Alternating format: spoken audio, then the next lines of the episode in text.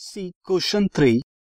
Recall, pi is defined as ratio of circumference से circumference को अगर सी ले लें of a circle to its diameter C D तो डायमीटर ऑफ़ अ सर्किल को अगर डी लू सर्कम्फ्रेंस को सी लू तो पाई जो है वो सी अपॉन डी के रेस्पेक्ट में लिखा जा सकता है, यानी सी बाई डी का रेशियो है।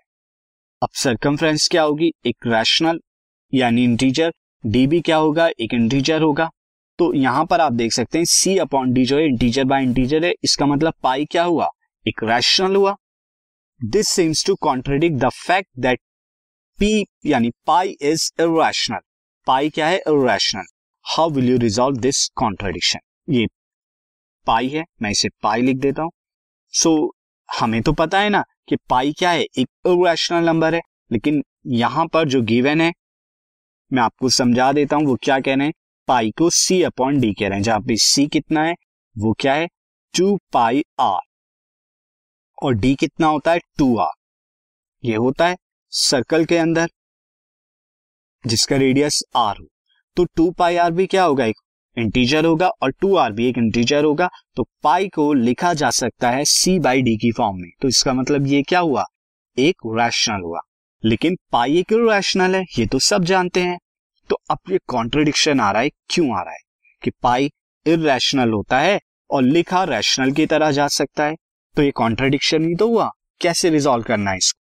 देखिए, मैं आपको बता देता हूँ, अगर हम स्केल की मदद से किसी भी लाइन को जब भी मेजर करते हैं, आप एग्जैक्ट मेज़रमेंट नहीं करते, बल्कि अप्रोक्सीमेट रैशनल वैल्यू ही पता लगती है। आप स्केल ले लीजिए स्केल के ऊपर zero then one then two centimetre three centimetre and so on अगर सेंटीमीटर वाला स्केल है। अब आपको अगर मैं एक लाइन मेजर करने को दूँ, आप कितना भी एक्यूरेटली कर लें, आप एक्यूरेट जो है वैल्यू नहीं बता सकते लेंथ नहीं बता सकते, इस लाइन ए बी की, बल्कि अप्रोक्सीमेट वैल्यू बताते हैं। इसीलिए जो आपने सी की और डी की वैल्यू लिखी होगी स्केल से वो एक अप्रोक्सीमेट वैल्यू होगी, और जो रैशनल नंबर बनेगी। तो आप यहाँ पे एक्सप्लेनेशन में लिख सकते हैं since we can not measure a length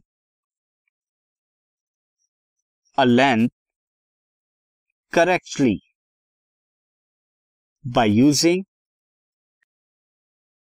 scale scale का यूज़ करके आप जो है नहीं कर सकते। अप्रोच जो है correct length Therefore, so we will not get correct value correct values for both C and D यानी सर्कमफ्रेंस और डी के लिए आपको करेक्ट वैल्यू मिलेगी ही नहीं क्योंकि जब आपने डायमीटर जो है अप्रोक्सीमेशन में लिया होगा यानी इनकरेक्ट लिया होगा तो सी भी इनकरेक्ट आएगा जो कि ओवेशनल होंगे। So there for pi is equal to c by d will be a an rational number ये एक रैशनल नंबर होगा। This podcast is brought you by Hub Hopper Shiksha Abhiyan अगर आपको ये पॉडकास्ट पसंद आया तो प्लीज़ लाइक शेयर और सब्सक्राइब करें। और वीडियो क्लासेस के लिए शिक्षा अभियान के यूट्यूब चैनल पर जाएँ।